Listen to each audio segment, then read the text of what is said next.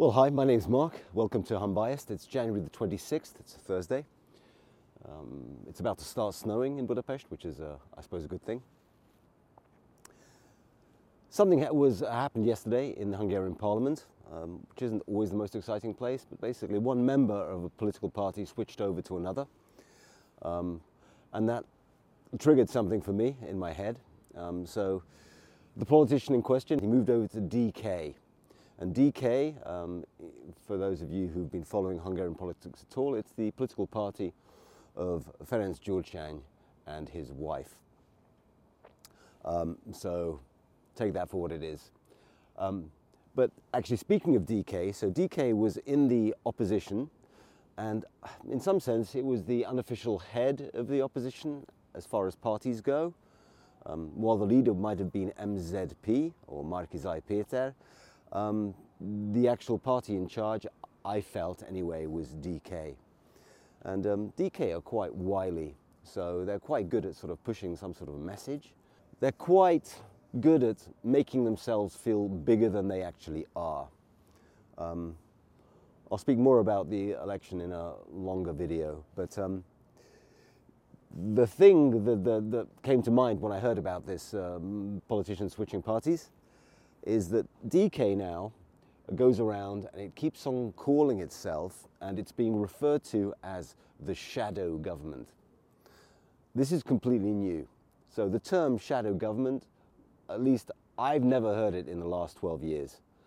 So, um, but I grew up in England, and in England we're absolutely used to it because what you, we, we had there were effectively most of the time two political parties, the Conservatives and Labour, and each of them put forward a cabinet before an election um, when Parliament is underway, each party has um, a, a, minister of sorts uh, dealing with a specific area.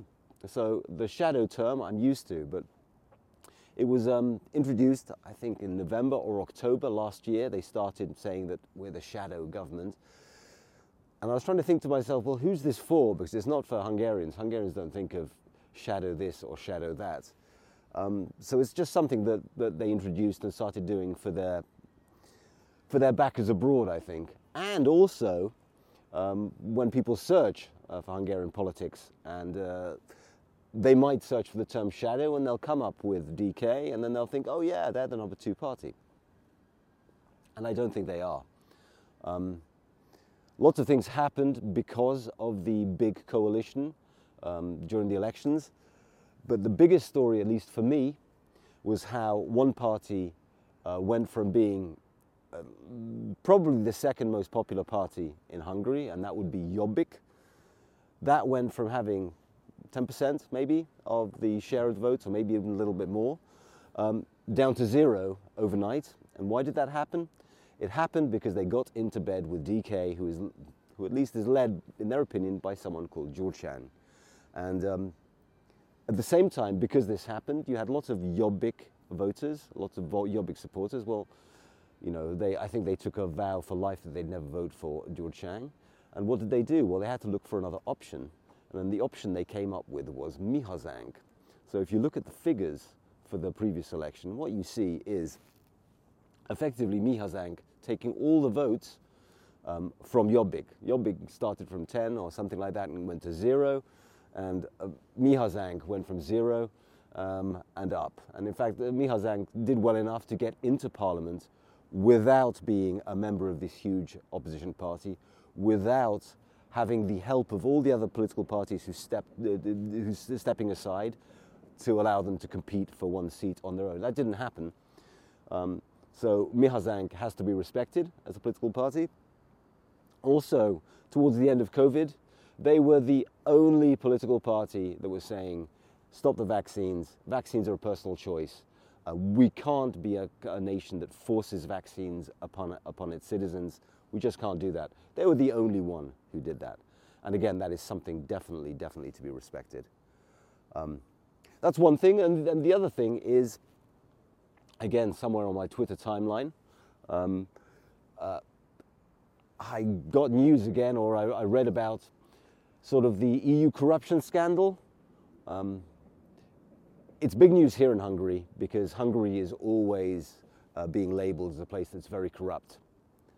Now, there is cronyism in Hungary. That's, that, that can't be, that just can't be sort of, we can't pretend that doesn't exist. But there's cronyism everywhere. So um, that doesn't mean it's a good thing anywhere, but it happens everywhere. So that sort of bothers me uh, not very much. Um, in, when it comes to corruption, however, um, generally when Hungary is being referred to as corrupt, most of the time it's to do with the elections, it's to do with voting, it's to do with that, that sort of thing. Um, and the Hungarian democratic process is a clean democratic process. Unlike the United States, for example, we can actually you know, carry out an election in a day. Um, and because there are so many people I know who actually went to sort of polling stations because they were sure that Fidesz was going to cheat somehow or local elect, election officials were going to cheat. Uh, I know lots of people who detest Fidesz and they took up these uh, volunteer positions to go help count votes. All power to them, that's a great thing to do. Um, that's fantastic, take part in the democratic process. But they came back and they said, no, um, you know, nothing untoward happened. Uh, we lost because we lost and we lost because we sucked. Um, but in Europe, uh, there is, uh, by that I mean the EU in Brussels, there is a crisis that's deepening to do with various European MPs who seem to have been receiving money from Middle Eastern countries to do stuff. So uh, this is Qatar, I think. Um, they receive money to sort of do stuff, and that's uh, that's not a good thing. Um, but what came up on my timeline was, of course, to do with the COVID vaccine, and um, the COVID vaccine, especially now that we know um, that Pfizer basically put something on the market that didn't work, and they might have even been working on new variants on, of COVID so that they could come out with a vaccine at the same time. Although that's not sure, I just saw a Veritas video earlier today.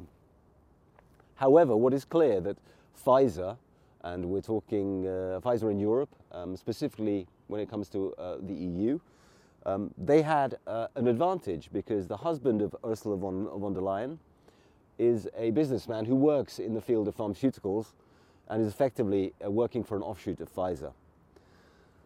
Mm, did that influence things?